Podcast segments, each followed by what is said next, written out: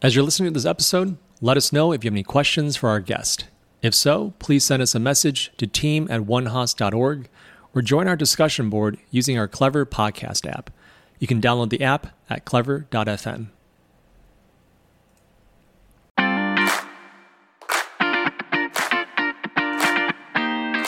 Welcome to the Onehouse Podcast. I'm Chris Kim. Today we have Jamie Lee, Digital Business Leader and Head of Digital Experience at Everlane. Jamie is a Haas E W M B A alum and a seasoned executive with experience at Walmart and Nike before taking the role as the Head of Digital Experience at Everlane. Jamie has a passion for driving change for industry leaders and impacting customers at a global scale.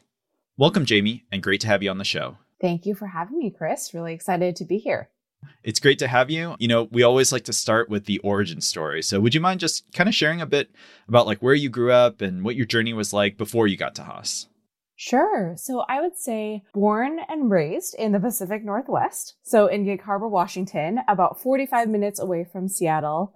Grew up in a pretty small community. So was in the same school, preschool through twelfth grade. Oh, wow. Um, you form, yeah, which is exciting. You really get to form these close-knit connections, but in a small community, especially in a school, you get to try your hand at a lot of different things. So it really started to instill a spirit of curiosity. And because I grew up in such a small area, my parents and family always loved taking us out to travel the world too. So really instilling both a love for the Northwest, a love for travel, and also that experimentation curiosity growing up as well. And I would say growing up there, I really started to appreciate the ten p.m. summer sunsets, which is a big benefit living in the Northwest, the great outdoors and access to that, and then top of the line seafood as well. Ah, very cool. What did trips look like that as a kid growing up? So I think one of the interesting highlights as a kid too is that in our school, we had twice a year mandatory outdoor ed trips. Oh my gosh. They would take us on twenty-five mile bike rides. That's so cool. Going river rafting or camping in the Olympic Mountains. So that was embedded as a part of our culture. So it was cool to just have that as part of the community and school. So access to that, or even access to Oregon or Vancouver. So when you think about rivers, lakes, mountains, that's all within, you know, a thirty minute, one hour drive. So that was a great part of our lifestyle and definitely not taking that for granted living here in Oregon. My gosh, that's awesome. That's a really unique experience. I, I think maybe it's not unique for some folks who've grown up like that, but for folks who are coming from big cities or maybe kind of like, uh, you know, more traditional suburbs like that, that sounds like an amazing experience. Did you have any early experiences early on that kind of shaped how you approach life? Or have you noticed that it changed the way that you look at things versus maybe folks who had a, a different type of upbringing? I would say, so I went to undergrad at University of Southern California down in L A. So escaping to the sunshine, which is always fun um, compared to the rainy winters up here. And I would say mentioning travel as a big part of my upbringing. One of the biggest takeaways from undergrad is that I learned that life is really more of what you experience out of the classroom than in the classroom. So the global component, the travel element was really important to me. And U S C really opened a lot of doors there for that. So I took some global trips or stints in China, Mexico, and then worked abroad in London uh, for a summer internship, was which was awesome, just to gain more of a global perspective. Yeah. And funny enough, I feel like I learned more about the culture and the people there than the actual work or classes, although that was great too. But my big kind of pro tip to other folks kind of thinking about going global is definitely try to study or work abroad where you can in college. That is really that perfect playground to be able to do that. So that's something that I really took with me as well. And then I also, a lot of life lessons learned in college, and I'm happy to share some of that too. Oh yeah, that's amazing. You know, you know, U S C is a huge school, big, big kind of, you know, it's got a huge alumni base and super diverse in, in many ways. Like what was that experience like going from, you know, growing up in kind of the Pacific Northwest, Seattle area, and then, dry, you know, kind of making that trip down to Southern California and maybe one of the, you know, one of the probably biggest schools in terms of that in that like greater L A area? It was definitely very eye-opening. So growing up in a small community where a graduating class was sixty-three people. Oh my gosh. Oh, university, wow. One of the largest universities in the U S, it is a big shift, but also really exciting. I think a couple of highlights for me is really, as I mentioned, kind of hey, experience life outside of the classroom is L A had a wealth of different experiences beyond campus itself too. So we had outings to Huntington or Venice Beach. We had the U S C football tailgates as a part of the big culture, or getting extra seat fillers at the Emmys or Grammys oh, wow. was sort of a, a common theme and experience in L A. So I feel like that big city feel was something I definitely really appreciated, and having more of that like global or diverse perspective, having so many of the students also come from Asia or Europe or different communities in L A that were so different from mine, really appreciated that point of view and experiencing undergrad together with them. That's awesome. Well, Jamie, uh, for folks who know maybe even just a little bit about you, you were pretty active in undergrad. I mean, like you, you're crushing in academics, you know, academic scholar. You're doing like, if I understand correctly, like student government, and you racked up like a ton of awards. And then you also studied abroad. Like, how did you manage all of that? And what was driving you to do all that? You know, be, a lot of people come to college and they kind of coast or they think about taking it easy, but you were just, it looks like you were just crushing it every opportunity that you had the chance to. U S C had such an amazing opportunity to just explore and dabble in so many different areas. And knowing that you only have four years, I'm all about how do we maximize every minute or every day out of these four years with such a unique group of people. So I think that curiosity from my upbringing and also being in this like really big sandbox mm. of different experiences and such amazing people, that really inspired me. And I think that love for learning, just learning through conversations, through different experiences, through different organizations has taught me a lot. a lot, or even going global. So I feel like that was one of the main drivers of like that curiosity and learning. Funny enough, taking that StrengthsFinder test now, um, my biggest strength, according to the test, is being a learner. So I think that's always been a part of who I am and what's really encouraged and inspired me to explore and take part in a lot of different things. Great. Oh, so what did you do after college? You know, where did you go and what was that experience like? Yeah, so after college, I went a little bit further south to San Diego mm, um, and nice. kicked off my career at Sony Electronics. What I really loved about the role, it was a leadership development program really focused on direct-to-consumer innovation. So looking at new ways to really drive the future of Sony through digital, through stores, and learned a lot of best practices about how we think about commercial moments, scaling a new concept store, or even driving the digital business, and also learning how to connect with so many different people in a ton of different business units. So I'd say the biggest takeaway there for me is that I learned that I wanted to continue to be a part of high growth areas in a business. Direct to consumer is new to the brand, and love being a part of brands that, again, could really connect with consumers globally. So that was my biggest learning. And kind of my story pre-Haas too is after Sony, I knew I wanted to be closer to digital and technology. So made my way up to the Bay Area and worked for Electronic Arts for about a year to really help grow the foundation of the digital business. So thinking about pricing tools, a go-to-market blueprint, and category management for the E A Sports and Sims lines, both very fun games. Oh, wow. So had a stint there, and then later took that experience and brought it to Walmart Labs, which is an innovation group within Walmart eCom, um, really focused in finding new ways to grow the enterprise through digital.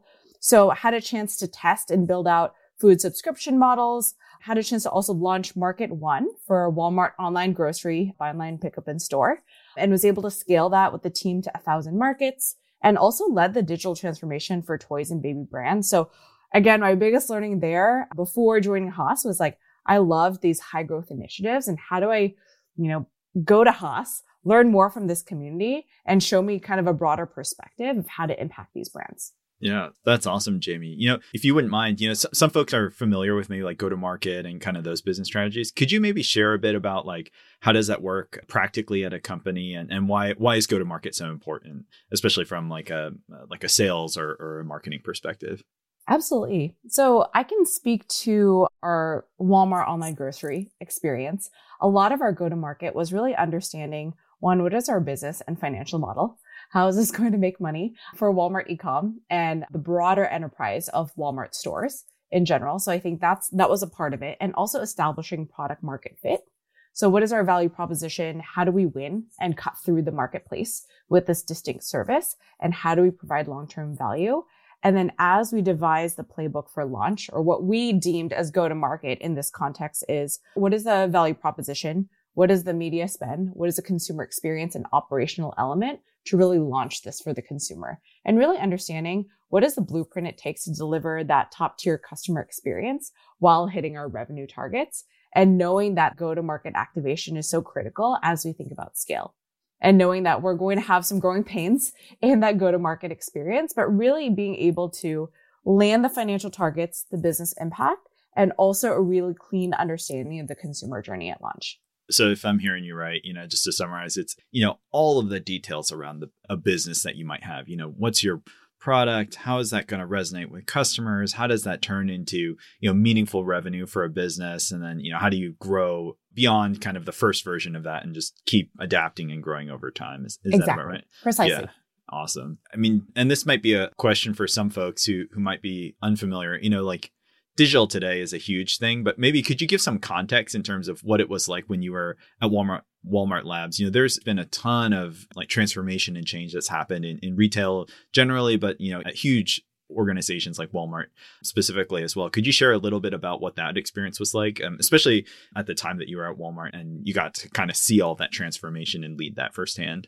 Absolutely. So I can give you kind of my inside take on my time at Walmart.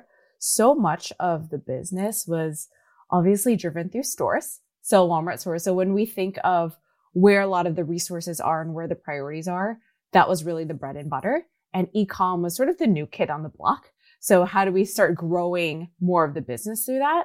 So in terms of digital maturity, I would say it was still pretty nascent. I think some people would argue maybe it's a little bit later in the development, but so much of the work there was building the foundation of what sort of data do we need to make informed decisions in e-com? What does an e-com organization fully look like at scale to support the world's largest grocer or retailer?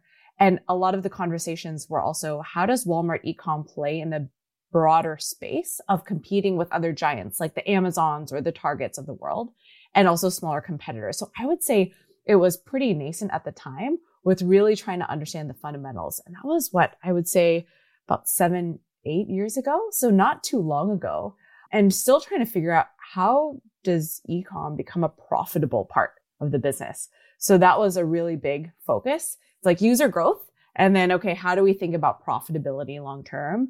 And specifically in my work um, on the digital category management side, when I was working with toys and baby partners, so much of their business was still in stores that a lot of the conversation was, hey, we believe that T V ads should be our biggest investment, oh, without a full understanding of what digital marketing uh, could, how digital marketing could impact them or serve their business. So a lot of it was still education, which is very interesting at that time. So I would still say, to summarize, a very nascent kind of infant to toddler stage of e-com about eight years ago. Jamie, you worked at some of the, the biggest brands in the world. You know, why go back to the M B A? You know, and, and what, what was that process like when you were kind of deciding what to do and whether or not you'd go to business school? Over my career, I've always enjoyed the challenge of learning new things, and also the excitement of seeing that learning translate into the business impact, how it impacts the people on my team and around me, and also the consumer. And my whole life philosophy is that if I'm not scared, then I'm not growing. Mm. And so a big part of me was, I'm learning so much from amazing retailers and e-com professionals, but I wanted to learn from a more broader set of people from very diverse backgrounds. And Haas really was that ideal destination for me, where you have a lot of top tier tech talent, but at the same time, you have people from all walks of life, from a medical field or a musical field, or maybe professional athletes, such different people and different backgrounds. And I felt like that learning environment could challenge me as a business leader and really shape the way I'm thinking in a different way that might not be homogenous to maybe other people that are very similar in the e-com or retail space. So that was the big draw, that diversity of thinking mm. that could be achieved in a Haas experience and an M B A. Yeah. Do you have any uh, memories of like your time when you were like a perspective, or did you visit campus? Like any anything that stuck out to you while you're going that process? Because I know a lot of folks are maybe thinking about it, contemplating it, and they're about to, you know, uh, put that app in. So uh, would love to hear if you had any of those experiences. Yes. So I would say in trying to, I'm scratching my head and trying to remember all the different events I went to, because I went to quite a few. Oh, really? There oh, was, okay. yeah. So there was like a women's dinner where we mm. got to meet with various women within the Haas community. There were the obvious kind of like meet and greet with Haas on campus and in the San Francisco area. But I would say the big takeaway I had there was everyone was so smart and competent, yet humble at the same time. And it really felt like a community of people that, one, I would love to be around and I could grow from. And it just felt like they were so open to bringing in that next generation of Haas mm. that I didn't necessarily see across other schools. So that was like the biggest kind of advantage with Haas. And that was one of my biggest memories too of why Haas was so uniquely different, was from all the different walks of life and the backgrounds and how welcoming they were in bringing people along in their Haas journey and how open they were about their experience and their journey to Haas and at Haas as well. And that the M B A can sometimes be really challenging and difficult as it pertains to prioritization and time and life trade-offs. So I really appreciated the authenticity of the conversations I had in those outings. That's great to hear. I definitely had a, you know, when I was a perspective, had almost a very similar experience to what you were saying. And for me, it was, you know, people really cared about, I think, as you kind of put it, the neck building the next generation and bringing in the next generation of Haasies. And that kind of cemented, it sealed the deal for me there. So it's great to hear that you had a similar experience. And I love the campus. It just felt like home. Oh, yeah. To me, which I didn't feel necessarily in other spots. So I think that was the biggest draw. Sometimes you got to lean on your gut mm. when making that final decision too. That's great. What was the experience like when you uh, actually got to Haas and you you, get, you got that acceptance letter and then you start, you know, start classes? You know, was it similar or different to maybe what you thought it was going to be like? And uh, how did that kind of evolve as you were going through the program? Yeah, so I'd say like the first month um, in orientation, there was so much focus on Haas's culture, which I thought was really unique and something that I didn't anticipate but really loved, specifically around challenging the status quo. And being a student always, those really resonated with me. But I thought that was a really interesting element to Haas and bringing that community together. To your question of what was expected or unexpected, I would say what was unexpected was how that diverse thinking really challenged the way I thought through problems mm. or thought through problems differently in class. I think what was expected was doing my undergrad in business. Some of the classes are pretty similar. But just seeing it in another light is always helpful. So I think there is some continuity and familiarity with the actual subjects in the classes, but with the people and the conversations and the richness of thinking from people who maybe earlier in their career or more seasoned, I think that diversity in the classroom was really powerful and surprising in a really good way. Yeah. Do you have any memories or experiences that stick out to you, especially on the, I think for a lot of Haasies, the idea of the diversity of thought or the different, like having a broader perspective, how to approach problems, like that comes super intuitively. Once you experience it, you kind of get it. But do you have any memories or anything that like aha moments that came up uh, while you were in the program? Yeah, I would say, I don't know if there's one aha moment, but I can give you some examples. There was the V C I C mm-hmm. competition that we entered. And I think just hearing things from venture capitalists or people I don't ne- necessarily interface with, but understanding how to truly value a company. And I think hearing it from that perspective versus being in these public companies, as opposed to hearing it from the other side, was really eye-opening to me. Or a class that I took called Turnarounds. Chris, I don't know if you took that as well. I took, who did you take that with? Is that with uh... Peter? Oh, uh, yeah. Goodson. Same, same. Yep. I took his uh, M and A class. So gotcha. Very, yep. Very classically challenging yes. class. Yes, um, very I challenging. Think hearing it through like the lens of business cases and these speakers of people going through turnarounds specifically, they're coming from backgrounds that are so different yeah. from mine versus like, okay, I'm coming from high growth areas of more established businesses. It's a different journey that we're taking. So I'd say that accumulation of different perspectives, it's so hard to say just one, but I'd say all of that has kind of laddered up to how I'm approaching things today too, and really taking from my experience at Haas. Yeah. Just for folks who are maybe unfamiliar, V C I C is is essentially our like a V C investment competition that we have at, at Haas, right? And students can join. Is it, I think it, I don't know if it, this was the format when you had it, like you create a team and then you pitch and then they give you like real time feedback. And like, these are real V Cs or, you know, folks who have that kind of background or experience. Is, is that right? Exactly. Mm-hmm. Yeah. And then we get to play the role as a V C as well, mm, which mm. is really interesting.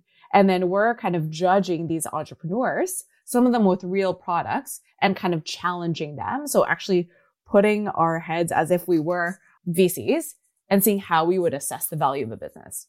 That's a unique opportunity to be able to play both ends and be able to see both sides. And it's one of the things I think is like a huge draw to the to the program. You have people who are in venture capital, you know, who are investors. You have people in tech. You have people in marketing and sales and, and product. And it's a, it like kind of feels like a, a U N of, you know, United Nations of all different types of jobs and companies and backgrounds when you come to class, whether you're, you know, an evening or a weekend M B A like us or the full time. Is it's a really awesome experience. So absolutely. Hopefully. And also being in some classes with full-time M B A mm-hmm. students, E M B A students, and also students from other schools within Berkeley, and then some of the international trips with G NAM. Oh, yeah. So from other business schools too. I thought those are really unique touches on the Haas experience. That's awesome. Were you able to take advantage of any of those programs like I B D, which is International Business Development, or one of the treks that they have, like the international treks or anything like that, Jamie, when you were at Haas? Yeah. So I took two G NAM classes, oh, one cool. in Mexico City and the other one in Shanghai. So a few Haasies, but then also uh, probably five to ten other schools as well. So I thought that was amazing. Can you share for some of the listeners who, who aren't familiar what G NAM is? So G NAM, I believe it is the global network of advanced management, but it's essentially a consortium of different universities from around the globe and about three to five students per university, where you get to learn a specific topic. So when I went to China, it was focused on doing business in how that works as a U S business, or if you want to start your own, and honestly, how difficult that is from both angles. And then in Mexico City, it was doing business in Mexico and within that context and climate and kind of what to consider when building out kind of a business in that location. So it's giving us a bit of that global deep dive, but a more unique opportunity to meet with students of other universities as well. That's awesome. Jamie, uh, you had such an amazing time at Haas, um, but you also had an amazing journey slash transition to another iconic place, which was Nike. You know, what was it like going through that process and um, going to Nike, and, and what did it feel like being somewhere so iconic as the swoosh? Right. So this was back, I'm trying to remember, twenty seventeen. When Nike had reached out about a really awesome role within their digital business space. So it was a global digital business director role to lead a lot of the strategic growth initiatives um, for Nike dot com. I think one, for an iconic brand like the swoosh, I've always loved being a part of brands that are transforming the industry.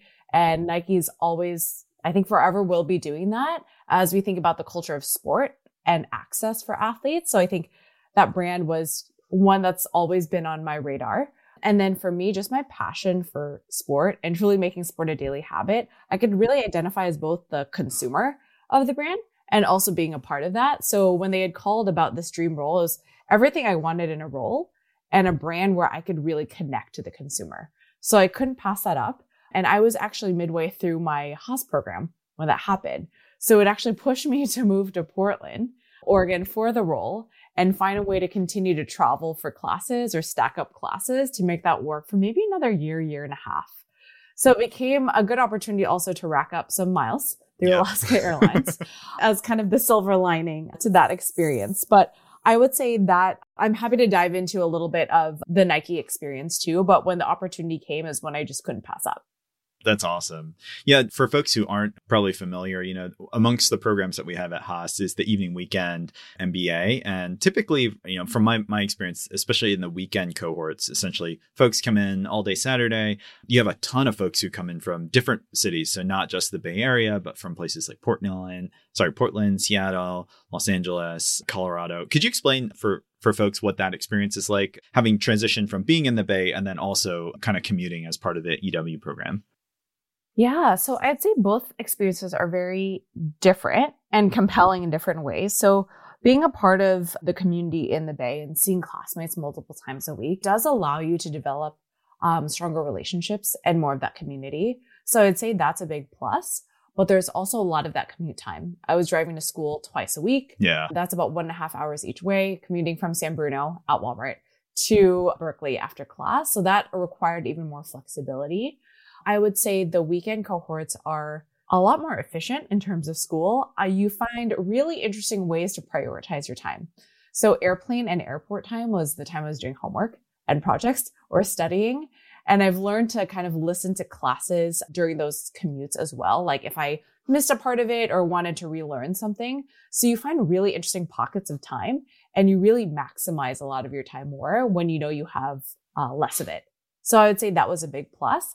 And you also form a new community. It's all the other commuters that go on the same flights with you. You end up sharing Lyfts or Ubers to school and back. So it's a bit more unique and different, but also was able to create a community and strong ties through that cohort as well. That's awesome. Can you share a bit about, you know, you were already in the program when you moved up to Portland, but you needed that kind of potential flexibility, even though it might have been on the weekend. Like for folks who are thinking about having a similar conversation, maybe with their employer, could you share a bit about what that experience was like with you and kind of how you coordinated slash communicated that? When Nike had reached out about the role, I kind of let them know, hey, I'm also um, wrapping up my M B A. So they knew kind of upfront that that was a part of essentially what I would be bringing on if I were to take on the role. So I think being really upfront with your employer, letting them know that these are the expectations with school, but I will still be committed to hitting um, the goals in this role. I think that clarity and communication is really important, and having that alignment with your manager too, to say, hey, on this Friday, I might be out for school or I might need to take a week off.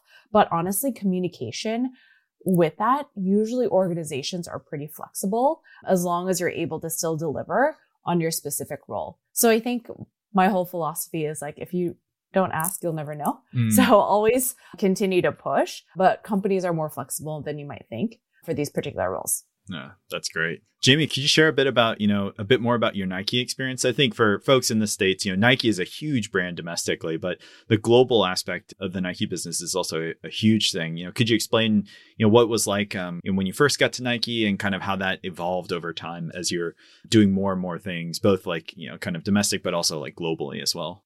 So what I was really excited about with the Nike opportunity is that the role really had the ability to, again, not only change the enterprise in terms of how Nike thinks about digital as part of their broader strategy, but also the industry and culture, and honestly, who has access to sport. So that potential was really exciting. I would say, so my journey there, I was brought on the first year to really help build out the foundation for the digital business, um, and what that looks like in the context of Nike. And then my last three years there um, was really focused on strategic growth around apparel. So Nike is known as a footwear business, specifically running, but the excitement of growing a new business within that and building out a new division and offense and team was particularly memorable for me. And also leading things like category expansion into maternity or yoga or extended sizes, and really helping redefine, and the hijab, to really redefine who can connect with a brand and offering sport to these communities on a global reach and global scale. So I would say, like, in short, that would be my fondest memory of some of the work there, but also a lot of fun memories that I'm happy to share too as part of the Nike experience. Yeah, absolutely. Any memories that stick out to you, you know, you you that you keep or or that you think about a lot, especially at, at a place like Nike? I think it seems like a lot of folks have their own experiences with an iconic brand like that, but you got to see it both from the inside and then also from the, you know, user consumer perspective. And anything that from your experience that kind of sticks out and kind of shapes how you lead today? Yeah, I would say in a larger organization, to make change happen, it's so important to be able to have shared goals and a universal language across partners. With digital as a newer part of the Nike strategy, it became really important to say, like, how is digital a win-win for everyone versus trade-offs about, like, hey, how does this almost compete or conflict with our store strategy or third-party retailers? So showcasing how it benefits Nike, the brand, and everyone else, and taking everyone on that journey together is so critical. And I think in a larger organization, sometimes it takes a while to see those wins. So continue to, like, see where you can make those small wins as you develop more of that momentum, but knowing that sometimes it might take six months to a year to see the fruition of a concept. But once you can unlock that bigger win, that momentum that carries after will go pretty far. So I think finding ways for those small wins, but also being patient if something does take a long time, because when that unlock happens, a lot of potential can really kind of go from there. And I'm happy to also share some fun memories of the search, some more fun memories too. I would say some of the most interesting things I will always remember is when I'm in a meeting room, you will always be surprised about how many professional or Olympic athletes are also in the room with you. So your coworkers and colleagues, a lot of them are former Olympians or played with all these notable iconic athletes or were professional or at least D one scholarship athletes. So you'll never realize how unathletic you are until you're actually in the room with them. So that was pretty impressive. I'm like, who in this room today is actually a professional athlete? So that was fun. Let's see, the number of athletes you'll also see on campus. So I bumped into uh, Michael Jordan once in the cafeteria. You'll see a lot of cell phones taking photos of him, but then him also surrounded by five bodyguards. Uh-huh. Um, we saw LeBron James in hey. the cafeteria as well. And then Chloe Kim did kind of a fun meet and greet with people. So the number of athletes and the personas that you'll see both in the U S at the Beaverton campus and also globally, when you travel, kind of more local micro-influencers, it's cool to be able to connect with so many people who have achieved excellence in their craft and in their sport. And then I'd say from a lifestyle standpoint, the gyms were something else there. So there were pools for training, Pelotons were all over the place, there was a rock wall, a mini putt-putt area, obviously a volleyball court, soccer, basketball, any sport you name of. It's almost like the Disneyland for anyone who's into sports. And you would have maybe a fitness class every hour.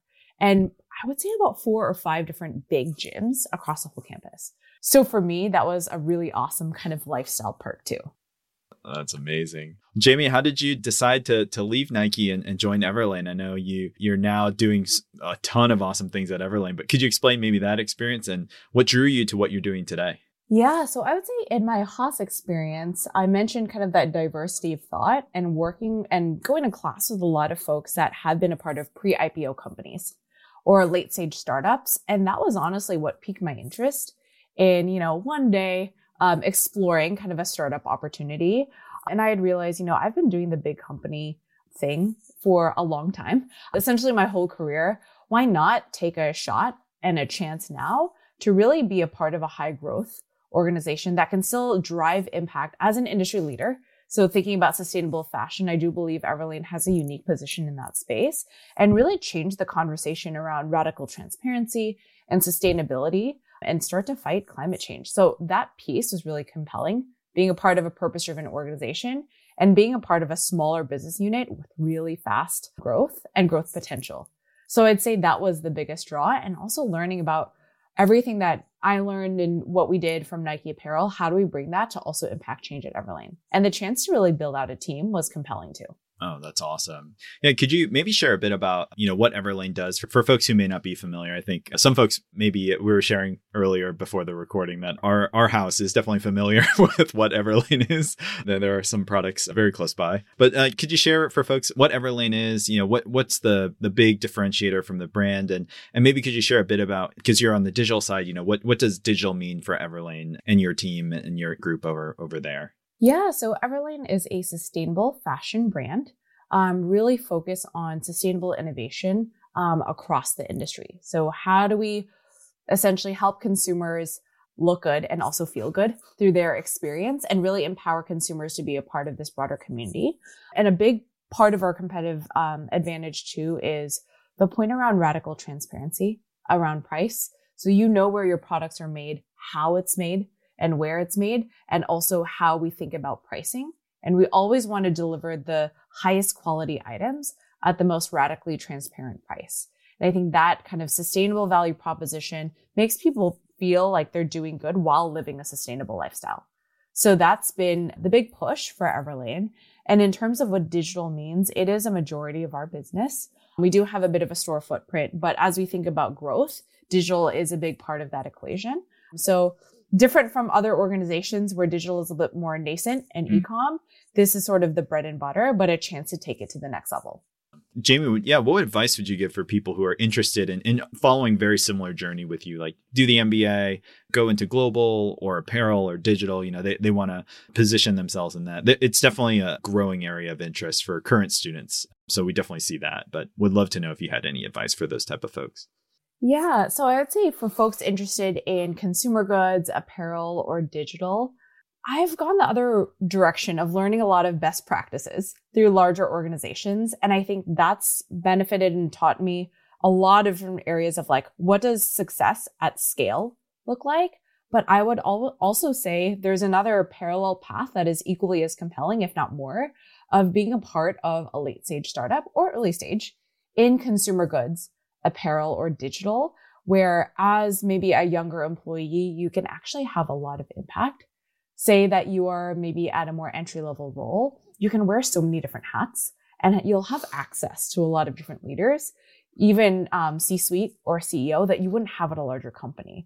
So I would say that my advice would be there actually really isn't one true path that could lead you to success, but have a clear understanding of, you know, in five to ten years, what do you foresee your digital, your e-commerce apparel career to look like?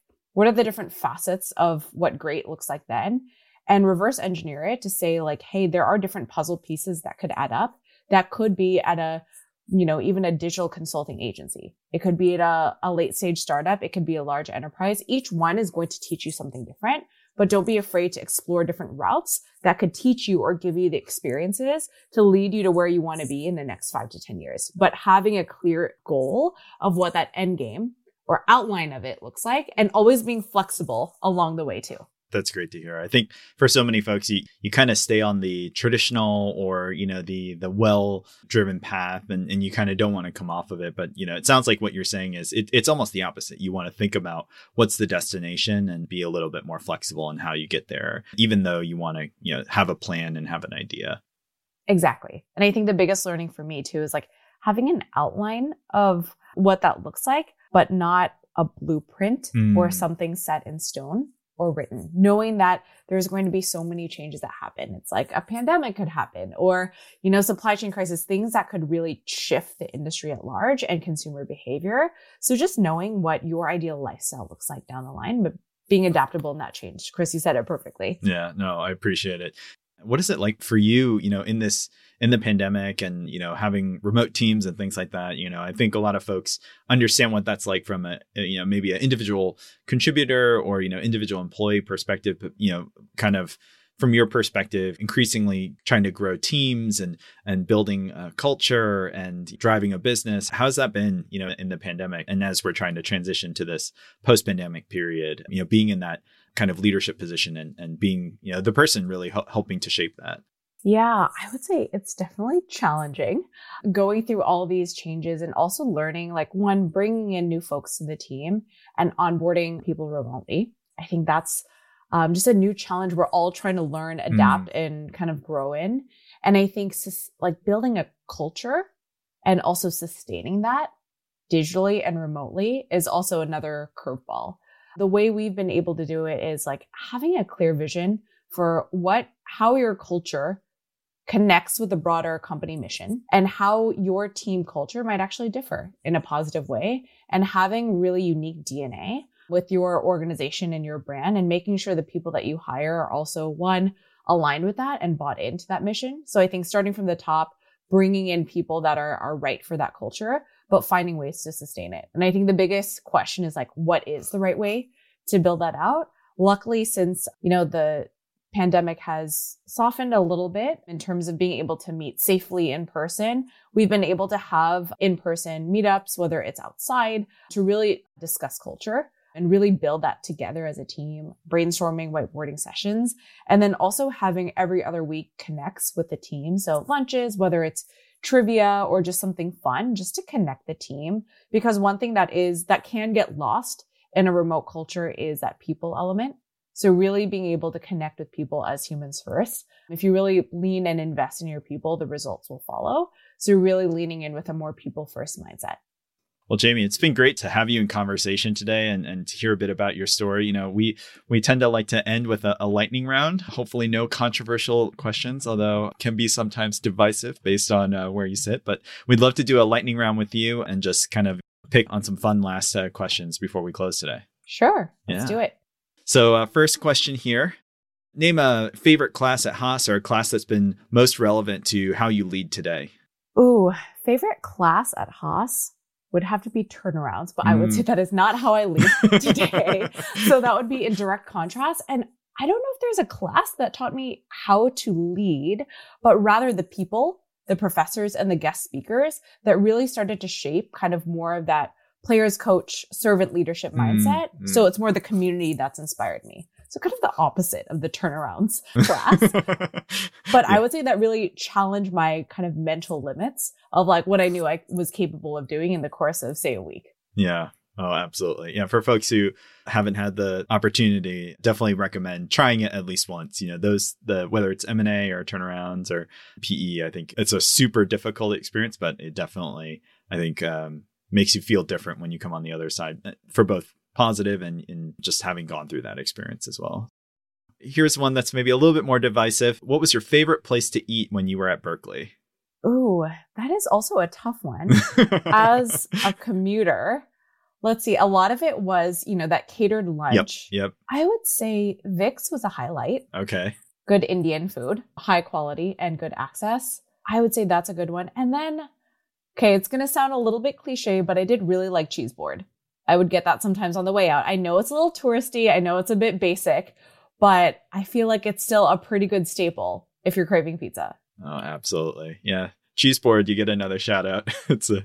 Exactly. Yeah. Well, what about two more? One, what's the best piece of advice that you've ever received? Ooh, this is a good one. I would say that you will always be your greatest advocate. So never put limits on yourself. Situations, people, and contexts might be more flexible and open-minded than you think. And a lot of things in life end up being kind of flexible or negotiable if it is a win-win for everyone, or if you just ask. The worst thing that could happen is no. So always be your greatest advocate. And last question, uh, what is something that gets you excited about the future? Ooh, that is a good question. And so open-ended too. I would say if we were to stick to sort of the future of work, I'm curious to see the companies that really and organizations that come out of, you know, this pandemic on the other side, whether it's companies looking to I P O and what their solution was to battle through these really two tough years, whether it's a people first mindset, the agility through a remote kind of focused environment, or dealing with supply chain and apparel. I'm really curious to see what comes out of the other side. And how potentially, you know, sustainability plays a role in a lot of that too, in terms of companies and how we think of that secondary market. So I'm pretty interested to see how retail and digital kind of take on that next chapter and next frontier. Well, Jamie, it's been great to have you on the show today. Definitely appreciate it. And uh, as uh, we always say at Cal, go Bears. Thanks again for tuning in to this episode of the One Haas Podcast.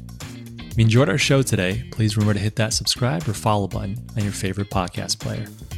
We'd also really appreciate you giving us a five-star rating and review. If you're looking for more content, please check out our website at haas dot f m. That's spelled H A A S dot F M.